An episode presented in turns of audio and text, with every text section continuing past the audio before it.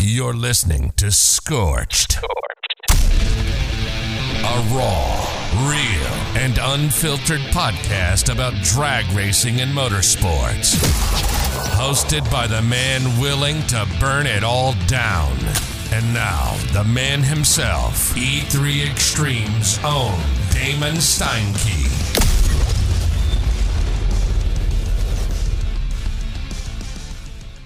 This episode of Scorched brought to you by Menser Motorsports, Classic Graphics, MacFab Beadlocks, and Garrett Turbos.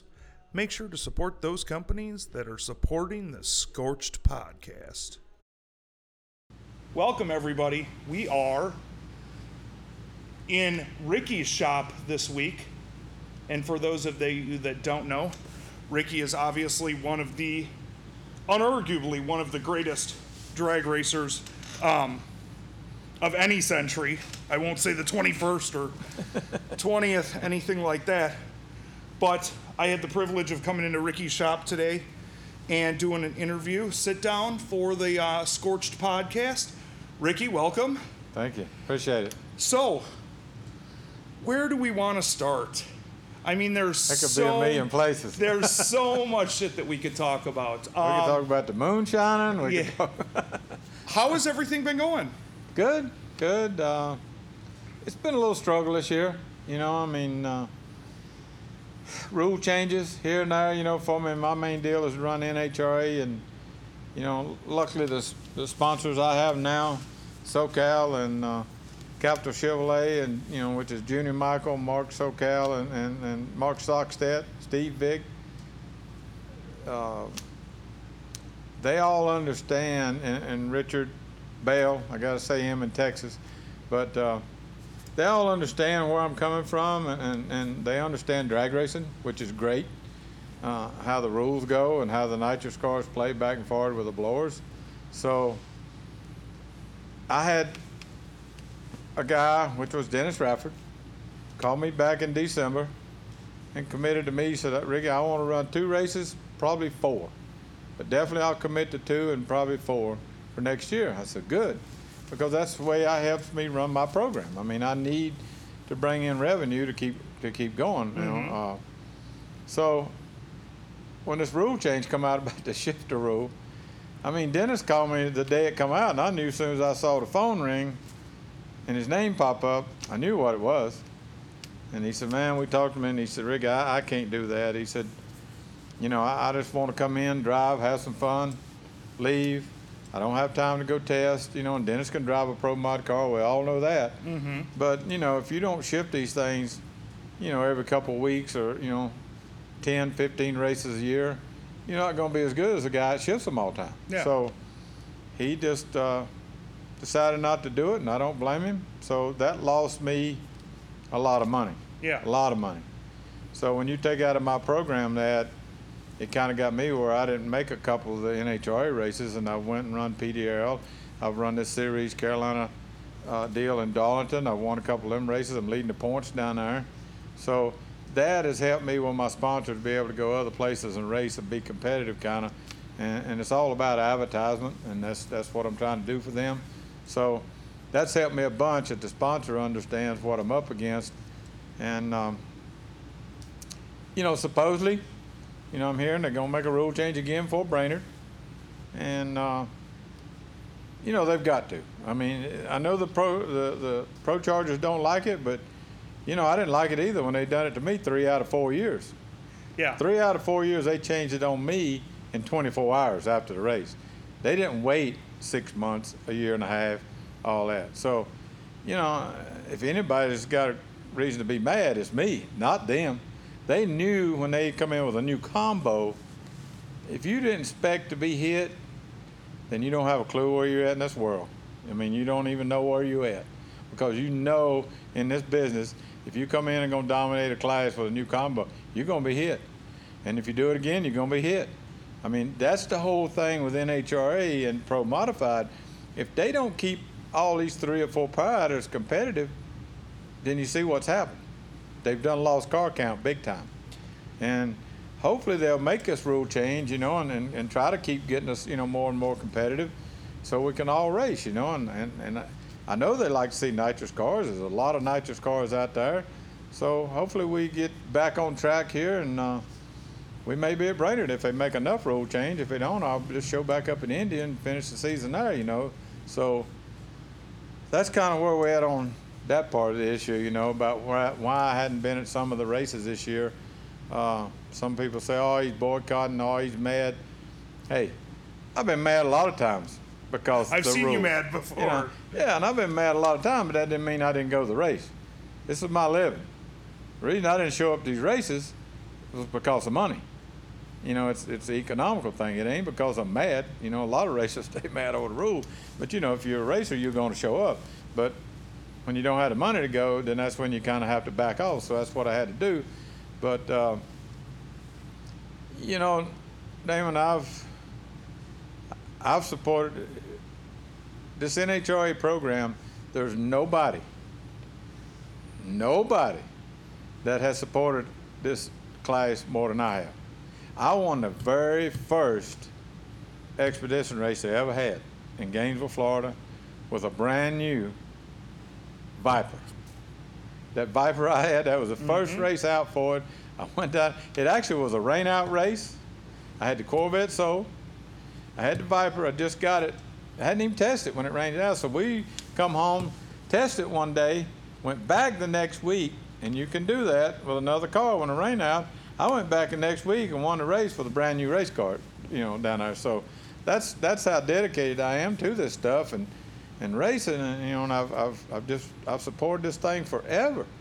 But the reason it's been a bad deal this year is, you know, is because of this shifting thing, and I can't rent. So it, it got me where I had to back off a little bit, you know. Now, obviously, a lot of people who pay attention to the internet have seen over the last couple of weeks. There was a photo floating, a couple of photos floating around on the internet. Ricky Smith is going to go to a blower car. So, obviously, this will probably uh, reach everybody next Monday.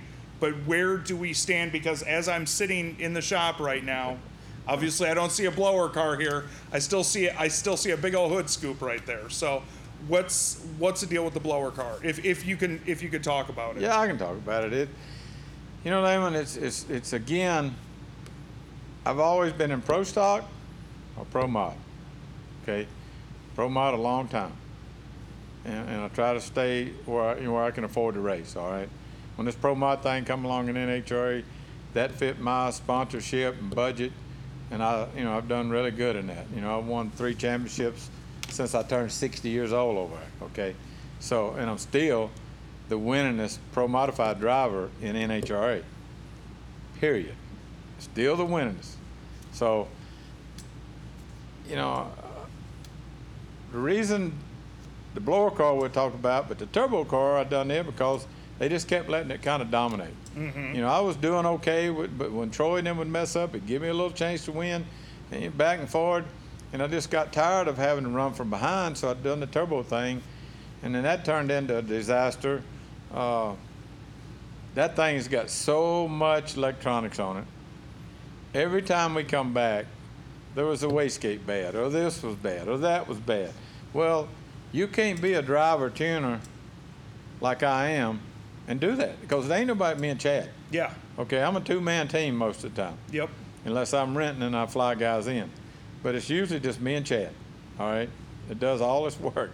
So how can I study or fix the problems on this electronic stuff when Chad's just trying to do the normal maintenance between round? I'm trying to fix what's broke on electronics that don't work, and then go in and sit down and look at the computer and make a run call the next run. Well, you, you just can't do that. There's not enough time between rounds. So that just ended up where it wasn't feasible for me to be a tuner driver on a uh, turbo car. So that's the reason that thing kind of went away. Well, I went back to the nitrous car, won a race or two.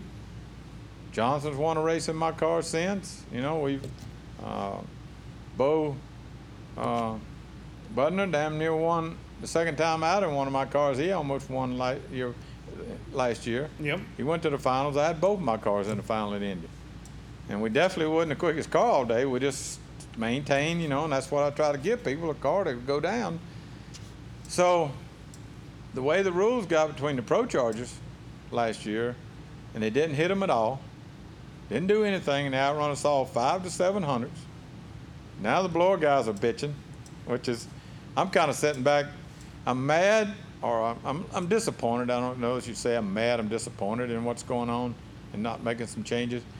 But I'm kind of laughing in another way because the blower guys now are sitting back seeing what Ricky's fought for the last three or four years. Yeah. Now they're three and five hundreds behind. How you like this, guys? It ain't too fun. You know, when you work this hard and you just let a new combo come out that you don't know what the potential is. So when you see it come out within two races, you should hit it. Absolutely. If it's out there again, outrun this four five hundreds, hit it again. What is wrong? What I have asked, what is wrong with a new combination having to qualify third, fourth, or fifth? What is wrong with that? Why have they got to run up front? yeah. when you got blowers and nitro guy, uh, uh, nitrous guys have supported this pro modified, whether it's NHR or not, for 20 years. Why are you slapping us all in the face? The way I feel about it, and I know now some of the blower guys are feeling that way. Mm-hmm. Why are you slapping us in the face for supporting pro modified all these years with a new combo? Hit the thing. Don't be scared to hit it. Hit it. And if they don't like it, then they can go build them up something else. But they're the ones that chose to come out with a new combo. So they shouldn't get mad not one bit. Which they get mad when they get, but they shouldn't. They knew when they built this thing that they were going to get hit if it run good. So don't be stupid about it, you know. Just to fess up and say, okay, we're going to come back. We're going to see where we're at again. But that's where the blower car come in. I didn't want to go with a Pro Charger. I had a Pro Charger almost built and this and that, and Bickle was changed back and forth. But uh, I just didn't want to tune electronics and all on you know on the uh, turbocharger. Plus, they they're just breaking those turbo those uh, Pro Chargers right and left. I mean, if you don't if, if you're gonna run for the points, let's say, and go to a national meet, you better have minimum three in the trailer, if not four. But you better have three, or you may miss a round because they're hurting them pretty good. You know, they, if you overwind them any at all or something like that, you know, it hurts them. So I, I figured, man, I can't afford to do that concept. So Todd Tutterow, which only lives 30 minutes from me, we've been friends for a long time. We've helped each other back and forth over 35, 40 years. And uh, I went to Todd and asked him, I said, look, if I build a blower car, you at me because he's not running it. He said, absolutely. We shook hands on it. He built the motor, uh, got the car done. I went picked it up a week or so ago. And uh, we went to Darlington last Saturday, Friday and tested. And I made three runs from first run right to 330. The next two runs, the eighth mile, I had to set up as a screw charger. We run really good. I mean, the track was 142, 3 degrees, 91 degrees temp. I mean, it was like 3,000 feet down there, and we, we run good with the car. I was, we were, the, the blower was down a little, Todd said. So he said, we need to go back home and figure out why this is down. But for what we done and what we run, I was really, really, really pleased how fast we went. And driving that thing was a, it was what I thought it was. It was exciting. You know, it, it was, it's badass. Them things are. they make just as much noise inside with your helmet on as they do outside. And I knew that because I drove some six, seven, eight years ago overseas, and uh, I enjoyed it. And we come home, and uh, Todd come back over on that Monday. We we rolled the car outside, warmed it up, and what we're gonna do, we're gonna back to back his blower with my blower, just on the two step, because it was down significantly. Okay, so we Todd said we can find out what we want to know right here on the two step before we go back to the racetrack. So he brings his blower over. We, we go out, warm the car up, cut it off, let everything simmer in, and uh, I fired that thing up, wrapped the throttle a few times, put it in gear, and just as I decked it, I felt it kind of wanted to rev up a little. You know, I hadn't drove it enough to know, but I knew it was the motor was up like I put my foot on the throttle. I didn't, but I had my foot on the brake trying to hold it, so I mushed the trans brake to stop. And just as I decked it, I mean, it all happened just perfect together. I decked it and it just said, doom. I mean, completely cut off like I hit the kill switch. Well, luckily for that, it didn't backfire and kick the blower up, mm-hmm. but it just shut off. So I'm sitting in the car and we got the front end off of it. We're outside the shop, you know, running. I looked out there at Todd, and he's looking around the front end. He said, "Motion for me, might as well get out." I said, "I said I just kind of giggled." I said, "What's wrong, Todd?" He said, "The fuel pump locked up on it." I said, Oh, "How you know that?" He said, "I can see it already starting to twist up here." He said, "It damn near started to spin it." Wow. So I get out, we roll it back in, get in there and, and pull it apart, and sure enough, the fuel pump is just dead galded. Okay. Throwed all that material through the fuel system. Well, naturally, you got it. So we took it all apart, took the fuel tank out of it, and all. Todd took it back. He's got a cleaning vat. He put the tank in it, washed it out, and cleaned it, cleaned all the lines, and and he left. And I thought about it, and I've seen these things break. You know, these blower cars. I mean, I've seen them. They shut them off on the other end and throws rods out of them. I just got back, and, and, and especially with the sponsors stuff I have right now, I appreciate what SoCal is do- doing, and Junior Michael and them, 200%. But to run that car next year the way I want to run, I would have probably met, needed minimum another hundred thousand dollars. Well, I didn't foresee that happening. Okay, Yeah. my sponsors have committed to next year. We're going again next year. Uh, gonna be a little different. It'd be a nitrous car. We can't say that, but I will be in a different body style next year myself. I'll still keep this car, but uh, we will be in a different body style, and and uh, we're gonna run nitrous. Whether hopefully NHRA keeps the rules where we can run right, and not we'll run wherever we got to run. You know, to to try to be competitive. You know, and win races. Have you noticed? I mean, you've been you've raced all over the world. You've been in pro mod forever, and and obviously pro stock as well. Have you noticed that in both of those classes now it is primarily new body style Camaros? Right. as far as a driver, I'm sure you you know that probably doesn't bother you that much. Do you think it's detrimental to the class, whether it be pro stock or pro mod, that it's almost to the point for some people that it's it's almost like watching a NASCAR race. It's the, all the same. All the and same. then I see I don't know if you saw Craig Sullivan's new car that he debuted last week, that 49 Merc and you've been around long enough to remember when the cars were really, you know, everybody named their cars and everything had personalities. Have we gotten to the point that to be on an equal playing field, everybody almost has to go, at least at the NHRA level, everybody kind of has to go with something like a new body style Camaro? Absolutely. That's that's the whole problem. And, and pro modified, I don't care. You know, I've t- I've talked with NHRA and whatever it is back and forth, and they they, they want to come up. Well, the demographics and the, the younger people want to see the newer cars and all that. I think that's bull crap.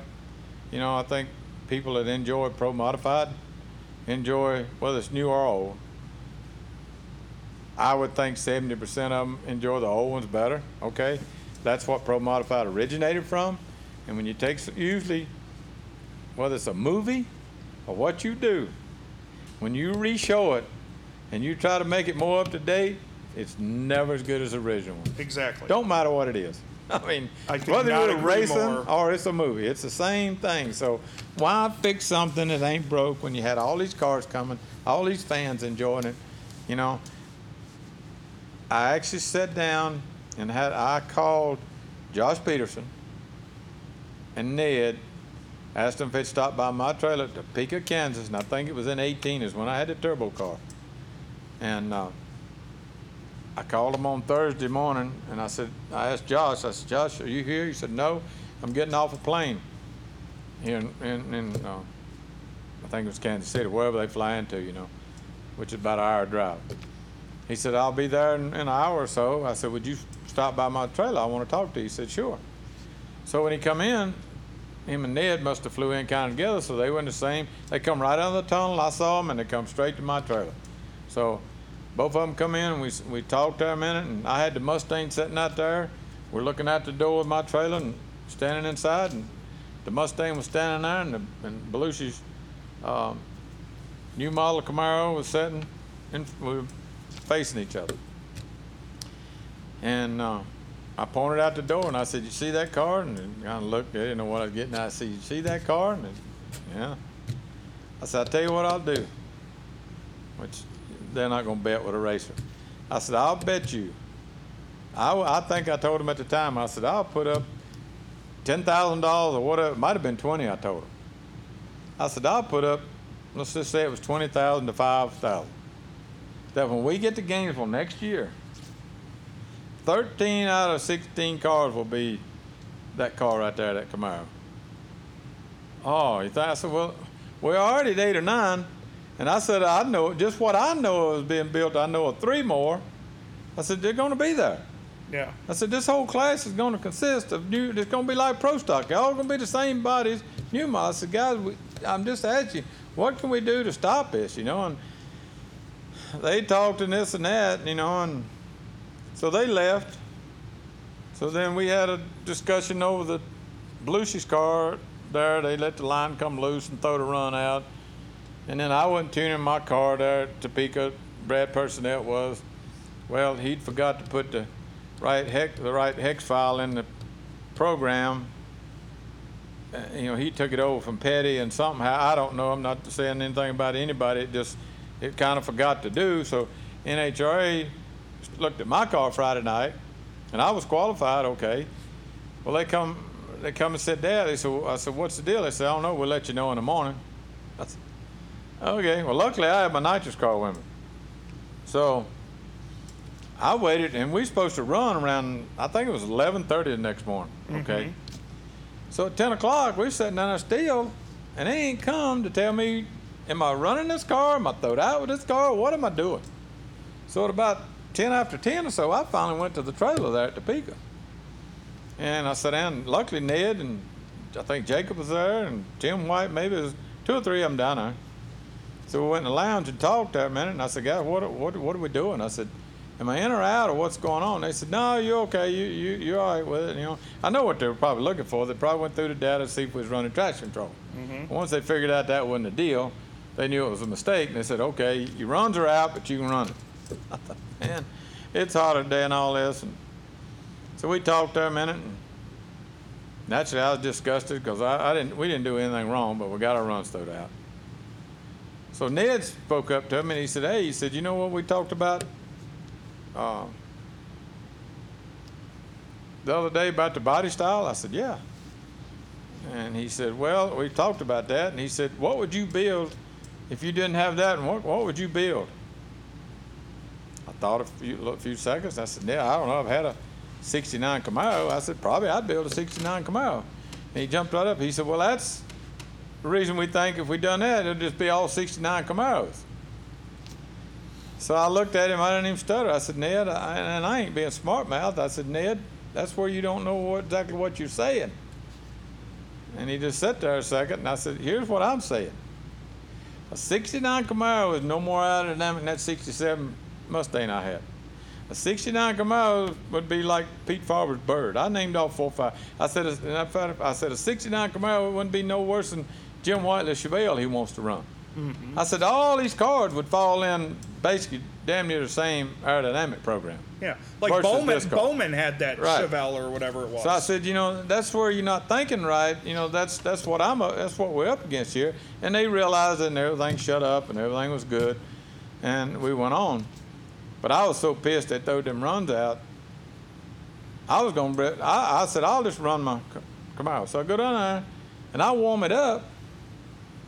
Jacob said, I'll be down in a minute take it in. I said, okay. So we go back. I get that car out, warm it up, getting ready to, you know, for it to run. Jacob comes down there. He said, well, I need to look at the file in the ECU. I said, sure. So we go inside and I give him a file out of it. And he said, well, that's the wrong hex file. I said, no, it ain't. I said, hex file I've been running. Well, that ain't legal. I said, what do you mean it ain't legal? Well, that was not legal. You got to run this one. I said, Jacob, that, he said, oh, we done that this winter. So we got Graham at EFI on the phone, on the speakerphone. And Graham sat right there on the speakerphone and said, no, we talked about it over the winter, Jacob. And you said that thing was so out of date that it couldn't run traction control and you wasn't going to worry about it. So it was, you know, as far as we knew, it was legal. Nobody said it wouldn't. So then he kept saying it's out. I said, well, Jacob, how did this car run four races, I think, this year. I remember that. Me with this thing. He said, "What do you mean?" I said, "Well, I tuned Belushi first year." I said, "He run Gainesville, Charlotte, wherever else." And I said, "Then I run this car at uh, Virginia." I said, "I know we've run four races with this red box, EFI, with this hex file, and nobody said a word about it." And he just said, "Oh man." So I said, "Well, Jacob, it's your it's your doing. You're the tech guy." So now you want to throw me out in the middle of a race because I got the wrong X file. It's the same file I've been running for since we, I, I was the first one to ever run EFI on a nitrous car. Back around whatever it was, 11, 12, somewhere in there. But anyway, they wouldn't let me run it. Said, no, you can run your turbo car. It's not throwed out. It's just those runs are. I said, the hell with it. So I told Brad, I said, Brad, I ain't running nothing. He said, well, I said, heck with it. Hell with it. I said, Dave, I, I am not running. I loaded all my cars up. We run Belushi's, and, and I didn't run nothing up there. I could have run anything, you know, but I just said, I, am you know, if ever that's bad about not wanting me to race, then I don't want to race. And that's what happened up there, you know, deal. I've, I've, I've just had instances with NHRA that really shouldn't have happened. You know, they should have said, okay, this X file you've run forever, whatever it's run, you can run it here, but you got we got to do something in the next race. Okay, there's no traction control to be used in it. So what are you looking for? Yeah. You know, you, you know it's all outdated stuff y'all call it, but I'm an old school guy. I've never run a grid. I'll still run a 7531 box in my car. It's in that car right there right now. And people laugh and look at that thing, and even Bickle them in the building. Everybody said, "Why don't you run a grid?" I said, "Well, if you ain't gonna run traction control, why I need a grid?" I said, "All that box is doing is firing the coil for me." Everything else is through my ECU, my timing curves, everything.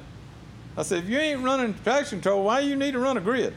So anyway, that's my thought about the grid, you know. But uh, that's kind of what's happened, you know, through some of the stuff, you know, with me and NHRA and blah blah blah. But but the blower car, the bottom line is on the blower car here. I made the call. I want to run that thing bad, but financially, I can't do it, and I'm not going to go back to my sponsors and ask for more money. I don't do that.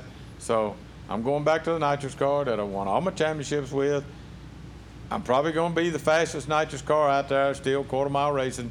Somebody might outrun me a hundredth or something every now and then, but I'm going to be right there top of the line with a nitrous car. And that's all I can do. It's up to NHRA to keep me competitive, just like it would if it was a blower car, turbo car. So they got to get these rules right, and hopefully they will and we can all get back and have some arguments and some good racing and some conflicts. And I mean, when me and Troy had it going on and Danny Rowe back in, man, we had interest in the class. I mean, we were getting on each other on the other end, and I know I made some calls. I said, I'll burn that, I'll burn that snowball down. You know, I'm talking about the transmission in that turbo car and all that. I mean, we had some good times. Me and Troy are good friends right now. If he comes to the racetrack, he stops by my trailer and sees me. I mean, you can have and it ain't we wasn't serious when we was racing, you know, and get pissed off. But you can do that and still be friends and, and, do this deal, you know. Well, and that brings up an interesting topic that I was thinking about this morning on my drive over here. And I've had this conversation privately with some friends. Obviously, you've been around drag racing longer than I have, but does it seem like drag racing is getting soft to you? Like everybody wants to be everybody's buddy, Yeah. and there's you don't have that. like like when I was a kid, it was Pat and Tony, and you never could tell if they literally wanted to kill each other Right. at the top end after running like a pro street run or something like that. And now I notice everybody wants to hug it out. Nobody Yeah. wants to offend anybody. Have we, as a sport, in whether it's pro stock or pro mod or whatever it is, I mean, even a few years ago in pro stock, you had uh, Greg and Erica taking jabs at each other and things like that.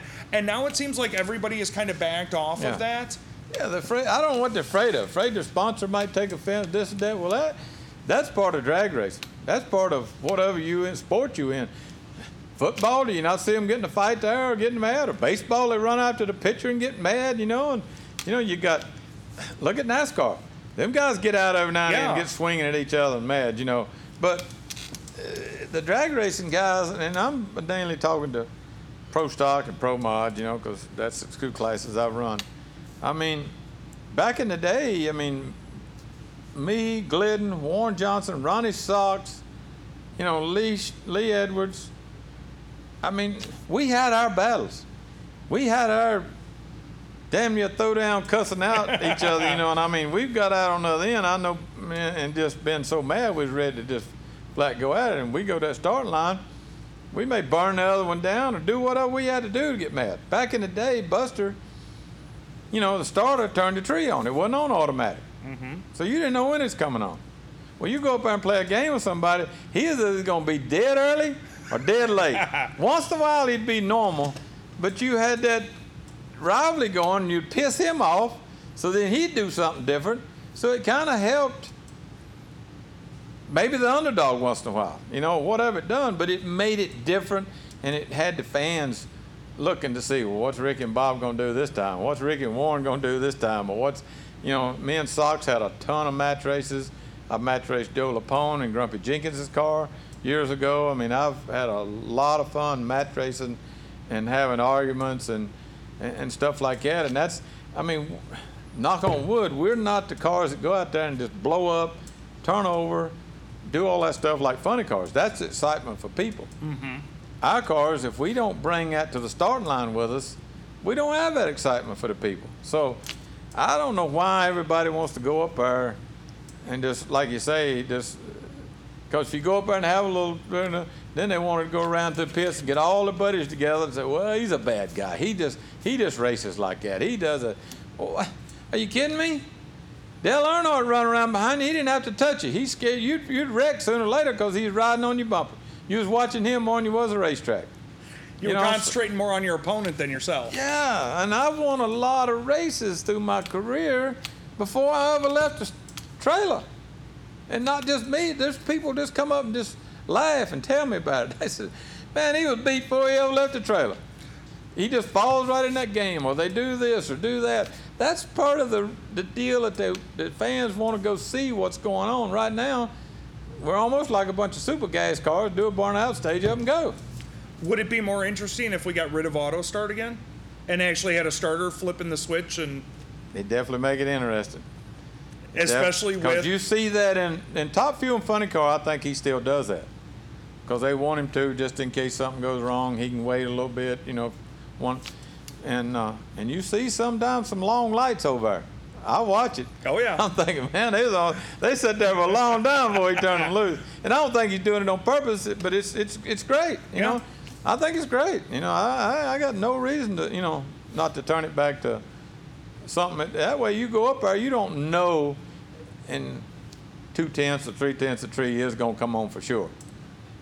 what do we need to do to get more people interested? I mean, it, it used to be the entertainment value of drag racing. You had, I grew up in an area where you had Broadway Bob was putting on shows at Great Lakes Dragaway, and you had a lot of entertainment value. Um, and a lot of it was the rivalries. You had the that was your guy, just like you did in NASCAR Right. in the 70s and 80s. That was your guy, or you know, that was your girl, whatever. You're riding with that driver and that car. We don't have. I see that now in the the no prep street outlaw type of stuff, but I don't see that in in NHRA. I don't see that in NMCA. I don't see that other places. So how do we get the entertainment value back without obviously making it more difficult on the drivers? Like for you and Chad being a two car team, we don't want to make it more difficult or more costly, Right. but how do we bring back entertainment value to get asses in the seats? Well, it's just like you said. Look at the street outlaw thing. And I'm not throwing off on them guys. Oh, my I- audience already knows how I feel about Well, that. I know a lot. Of, but I mean, I, I know a lot of them, not personally, but I've seen them race. I've seen them try to run with us. I've run with them back in the days, or they've been around. Those guys can't qualify where we race. Period. And I'll say that to them. Anybody to their face, they can't come and even qualify in pro modified. But they can go over there and pack the stands more than NHRA can with a national meet. It's, it's crazy. I've been watching it. But what that's all about is the TV show and Discovery Channel. Yep. Well, people like to see door cars. Absolutely. They like to see nitrous cars, blower cars, turbo. cars. They like to see that. NHRA has got the perfect class right now to compete with that, and they won't show it on Sunday with a regular program. That's to me is where they're losing their value. There's nothing wrong with fuel and top fuel. Nothing. Nothing wrong with pro stock and the bikes. But you need to figure out how to bring at least the semifinals and finals of Pro Modified in on Sunday. Our TV show showing three and four weeks later is nothing because everybody's already watched it on NHRA TV live. You mm-hmm. know, that's one good thing we have for our sponsors. It is live. You know, if you're on that internet thing, you know, it's it's it's social media. But for TV, if those guys in Street Outlaw were only on social media, only on the internet, they absolutely would not have the people in the stands they got now. The reason they got the people in the stands they got now is because they see them people on TV and they want to go meet you on TV. Yep. I know because I've been through it when I was on TV a lot back in the day. People want to come and see me. I ain't no different than you or anybody else. I put my clothes on, breeches on one leg at a time. I don't jump in them with both legs. I do this like a normal person. But they think when they see me on TV, I'm something special. So they want to come and see me. And that's what NHRA's got to get is they want to come and see these pro modified drivers. And if they would do something to get us, at, we need at least the semifinals and finals on there. Maybe not first round, maybe get all three. But you got, they got to figure out a way to throw us in. They ain't, when they're over here interviewing whoever, Joe Blow, while this guy's running, or they take 30 seconds or a minute to go over here and interview this guy and that guy and that guy. People watching racing are not interested in hearing what I got to say, John Forster got to say. They ain't got they ain't interested in it. They might want to hear it one out of ten times, okay? I'm not saying not totally, but they don't want to hear that crap. They want to see the racing going on. So quit them interview crap out and put some pro modified in there on Sunday and show the people something so they want to come to the racetrack and meet Ricky Smith or Stevie Fast or whoever, you know, they want to meet these guys. That's what draws the people in the stands. They want to see somebody that they saw on TV. Did NHRA drop the ball when they took over Pro Mod from RPM? Absolutely. I mean, it I ain't was- saying they dropped the ball. Here's what they done. They took over. We were having 32 car fields, Mm-hmm. turning cars away. Yeah. you had to have you even had to be so many points to get in to get in the thing i went through that the first couple of races they went even though i supplied it all they come up with this points thing and it come off with some of the sportsman stuff and this and that i, didn't, I had to wait sometimes to the third session there was like six six different deals you could, you know you had to wait on Yeah, the grade points. yeah, I was down. I was a lot of times when it started, I was like third or fourth in the grade points. I'm sitting there watching this thing, trying to get in it, you know, and I was sitting there doing it. So we all had to do it to get this get in eventually. But what I'm saying is they took that out. They just opened the door for anybody to come in. So you think, oh man, this thing's gonna be flooded, and that's what they thought. Yeah. But the same time they done that, they added about thirteen to fifteen thousand dollars worth of safety stuff to these cars. Well, they're not going. Keith Haney's crowd that runs the Midwest, PDRA crowd, the Northwest Pro Mod, those type people are not going to come in and put 15 pounds in their car, spend that kind of money to come and let's say they want to run two or three races a year. Yep. So if you come down here, you maybe you got the PDL crowd wants to come in. You got three or four cars you pick from. You go out west or in the mid east, you, you know you lose them too, but you pick up three or four out of Keysdale. They want to come and run. You can't do that no more. They're not going to spend that money to do that, you know. And the safety stuff that they put on these cars. I mean, I know what we done. They put electric switches on them. It done this and that. Where they cut it. Well, we had all that on there. We had the switch on the back when you went through the finish line. If you when you went by that uh, the, the the deal down there, Yeah. The auto shut the auto thing, whatever, it yeah. cut the car off. If you hadn't cut it off, it had it. It worked off of air. It cut it off. So there's your safety thing. The tunnel they put in these things. Stupid amount of money they took. I know because I and I get a decent deal out of Bickel now. But I took my car up there before I picked this new one up. My other car, when I was picking this one up, I, Chad took all the wiring, the lines all off the frame rails, all that stuff, because you got to go in there and weld. If you do it right, now you can book it up and pop rivet it in and do all that crap. But you know, I wanted the thing done right with Zeus's and tab. We done all that up there. Chad done a lot of the work, taking that stuff off, putting it back on. I still, when I left there, cost me thirteen thousand and two hundred dollars to get my car updated for NHRA next year. Are you kidding me? So essentially, they're pricing people out. Yeah, in a way. And the price is one thing, but just all the bullshit, like all that tunnel, you know, and all they made us put in, that is totally useless. Totally useless because what they done it for, one somebody, a 400 transmission blew up or something like that, and it sprayed oil all in the car.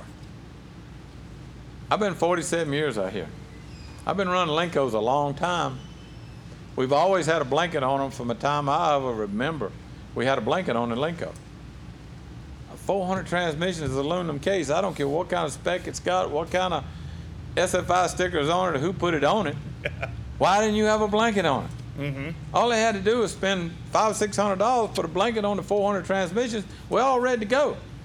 But they made us put all that tunnel in. Now it surrounds all the heat in the car. It's so hot. You're trying to get stuff cooled down between rounds. It's just it's it's something that absolutely did not have to happen, and all this stuff that they done. If they just left what we had alone, we had rules. We had everything fine. If they'd left that alone, they'd probably got some more cars. And then when they come out with the automatic shifter rule, done away with that this year, that just really killed it. That even killed me bringing some cars in. So that, you know what people say out here, they, oh man, if you can't shift these cars, blah, blah, blah. Well, let me tell you something. If a guy will take a lie detector test, I don't care who's driving these cars. Me, Stevie, uh, whoever. I mean, Jim, I, whoever wants to say. If you'll take that lie detector test with me and sit there and say that it's safer shifting or auto shift, and you say it's safer shifting, you will see they are flat line. They are flat line. That car is absolutely safer on auto shift than it is shifted. Because there's so much, these cars are so fast trying to get to the 330 and mm-hmm. the eighth mile. If you ain't dead on top of what's going on, and that's what I proved to Jonathan after he knocked the cones over a couple of times at the thousand foot. Luckily, he didn't wreck the car. And I stressed to him, I said, Jonathan, if this car ain't within one foot of the groove or less when you go by the eighth mile, cut it off. You're not gonna, that thing, when you go past 900 feet or whatever and got wheel in it and it's plowing, you can bet that car's gonna spin out on you before you get to the finish line. It's, it's not a pro stock car. And it, the second time he done it, that's the last time he done it. And uh, Bo Butner about done it, and I straight, and then after he about knocked the cones over at the finish line, the second time he went down, he quit doing it. But I said, guys, these cars got no spoiler on them, got no wicker bill on them, a quarter of an inch. Pro Stock's got three quarter. I said, we don't have no downforce on these cars. And when they turn loose down there, they're, they're powerful enough, they'll blow the tires off at a thousand feet, where a Pro Stock car won't hardly. I said, "D- d- you can't do that. So it's just stuff like that is, is where the automatic shifter is so important because it's staying on that same pull. Mm-hmm. It's no different than a top fuel funny car. The driver is the one that's got to get off the throttle. It ain't about where it shifts. If that thing's over here against the wall, you need to quit. You don't need to, you know, because what's happened, we lost two cars. We actually lost three at the very first race of the season at Gainesville. And if the truth's known, it's because the auto, it's because the shifting rule. Scrubs and Brandon Pez. Both of them out of the groove, probably 90% of the time, or let's say 80% of the time, they made that run. They'd get it back. Yeah. But now you're over there, you're out of the groove, you're shifting, and you, when you shift, you may jerk a wheel or you may do this, or you focus more on that shift light than you are exactly where you're at on the track. And uh, once you get just a tenth behind driving these cars, you you're done. So those cars probably wouldn't have wrecked if it hadn't been. And I've talked to both of them. They probably wouldn't have wrecked if they'd have had the automatic shift because they'd either realized they were way too far over and they'd quit, or they'd have got it back quicker than they did. And that's the problem with these cars. You can manhandle these things a little bit to 400 feet. You can jerk them back in the groove and do something with them. After that, you better start finessing them pretty good. So you've got to be within the first two seconds of that run so alert of what's happening in these cars. And that's what I've told Jonathan and, and Bo, and I explained to him. You've got to be ahead of the car. And what I'm saying be ahead of the car is you got to feel it in your butt. That car sometimes ain't going yet, but you know in your butt it's fixing to go. You feel it starting to pull one way or the other. And you better be ready to correct it or already starting to correct it as it's starting to do something. But if you're focusing on that shift light, you ain't feeling that in your butt. So it's it's all about being able a driver's got to feel what's going on in his butt as much as he has looking at the racetrack. Because a lot of times you'll feel it here before you actually see it there. And that's what's so important about these cars is if you don't stay ahead of them driving, you're either going to abort the run or you're going to wreck the damn thing.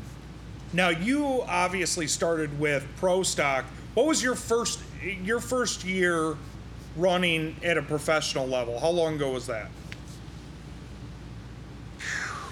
How old are you? I was born in 76, so I'll be 45 this year. Well, I was I was running professional before you or winning championships damn near before you was born. So, and that was in pro stock, correct? no, pro mod uh, uh, uh, shoot, it's modified. It was uh, super modified. Okay. Super modified. I started racing in '74. I started uh, basically what I would call running the circuit in '75, and we got into this super modified, which was built and in IHRA as a heads up, no breakout. It was a miniature pro stock class, is what they were trying to do Okay. for the guys that couldn't afford to run pro stock. It was a heads up, no breakout, single four barrel, you know, type deal. Mm-hmm. And uh, I had a Camaro, and the boy around here at home had a Camaro, and I got to driving his some. And his dad was Keith Fowler, which was a country music promoter right here in King that booked Conway Twitty, Loretta. He'd done all the bookings in the Coliseums. He would go to the Coliseums and book shows for 'em, okay? So Keith had Loretta, Conway. Keith wanted to actually help bring Alabama out of, out of, out of Myrtle Beach. I think he actually bought the buses and rented it to them so they could get started. Mm-hmm. So Keith had, like I say, Oak Ridge Boys, Loretta Lynn, Conway Twitty. He had a lot of the major players back in the day, and that's the reason the uh, that was the name of his business, Country Shindig, and that's what was on that Maverick was Country Shindig. And then when we, you know, that's where I started was then, and we, Jack Roush and Wayne Gapp built the car. That thing was built by Jack Roush and Wayne Gapp. We come out with that car. We missed the first race. We come out with it. We ended up winning. We had a lot of trouble breaking rear ends and all because uh, Jack was trying to run the NASCAR gears in the back, and they wouldn't stand the, the drag race torque.